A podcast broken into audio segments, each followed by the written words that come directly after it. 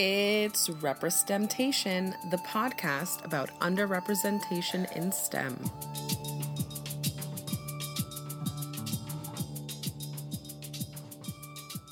Hello and welcome to RepreSTEMtation Does Podtober.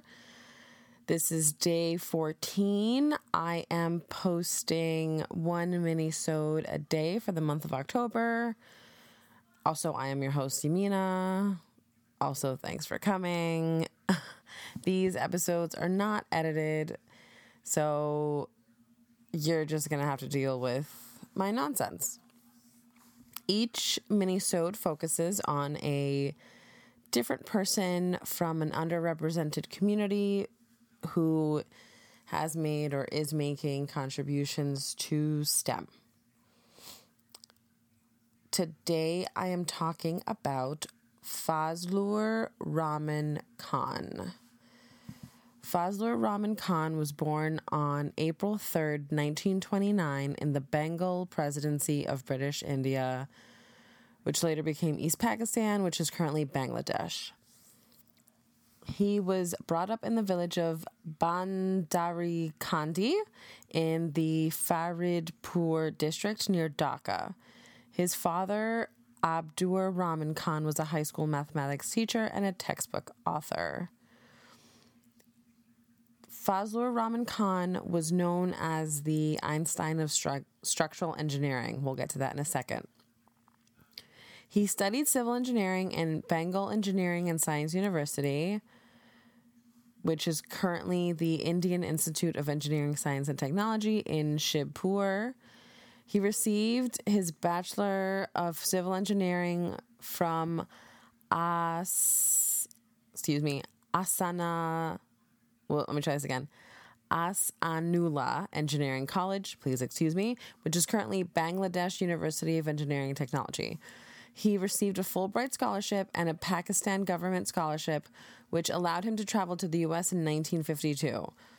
Here, he studied at the University of Illinois in Urbana Champaign, and in three years, Khan earned two master's degree, one in structural engineering and one in theoretical and applied mechanics, and a PhD in structural engineering.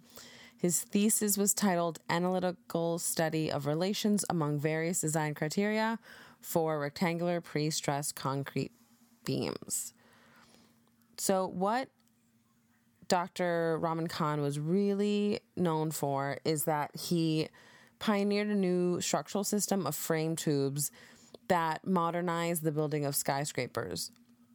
So, as he describes it, the system consisted of three, four, or possibly more frames, braced frames, or shear walls joined at or near their edges to form a vertical tube like structural system capable of resisting lateral forces in any direction by cantilevering them from the foundation. So he created this really cool tube, frame tube system that helped revolutionize how skyscrapers were built.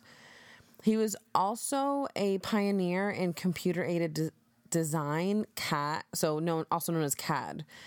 He was the designer of the Sears Tower, which is has been renamed the Willis Tower, which was the tallest building in the world from 1973 to 1998. And he designed the 100 story John Hancock Center. He was best known for skyscrapers, but he was also a designer on different sorts of structures, such as the Hajj Airport ter- Terminal, the McMath Pierce Solar Telescope, and various stadiums this is the, my favorite part of the story. So his hometown in Dhaka didn't have any buildings taller than three stories, and he did not see his first skyscraper in person until he was the age, until he was 21. He did not step inside a mid-rise building until he moved to the U.S. for graduate school. But his hometown in Dhaka actually did influence his tube building concept because he was inspired by the bamboo that grew around Dhaka. So he he found that a hollow tube like bamboo would give high rises uh, stability and durability, which is pretty cool. So, like I said before, Fazlur Rahman Khan was absolutely pivotal to the development of mo- the modern American city, right? Modern American cities are defined by skyscrapers, and he's the reason why skyscrapers have been so durable and he made them easier to build which is again why he was known as the Einstein of structural structural engineering, excuse me. So again, Fazlur Rahman Khan. I hope you enjoyed hearing about him. I definitely enjoyed doing research on him and I learned a lot of new things. Um, if you have not done so, go back and check the previous 13 minisodes. If you like those, go even further back and listen to my full episodes. They are not much longer. They're like 15 to 20 minutes because I like to keep these short and sweet, especially since it's just me talking. Who really wants to listen to me talk for an hour? Not me. But if you listen to them and you enjoy them, please share them, rate, review, and subscribe on whatever streaming platform you prefer.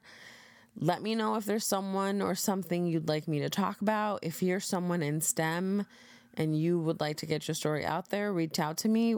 I would love to have people guest on my show my show more often.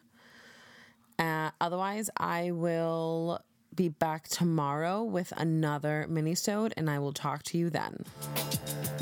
Come be my friend. Follow RepreSTEMtation on Facebook, Tumblr, Instagram, and Twitter. Streaming platforms include Apple Podcasts, SoundCloud, Podbean, and Stitcher. However, you choose to listen to RepreSTEMtation, make sure to rate, review, and subscribe.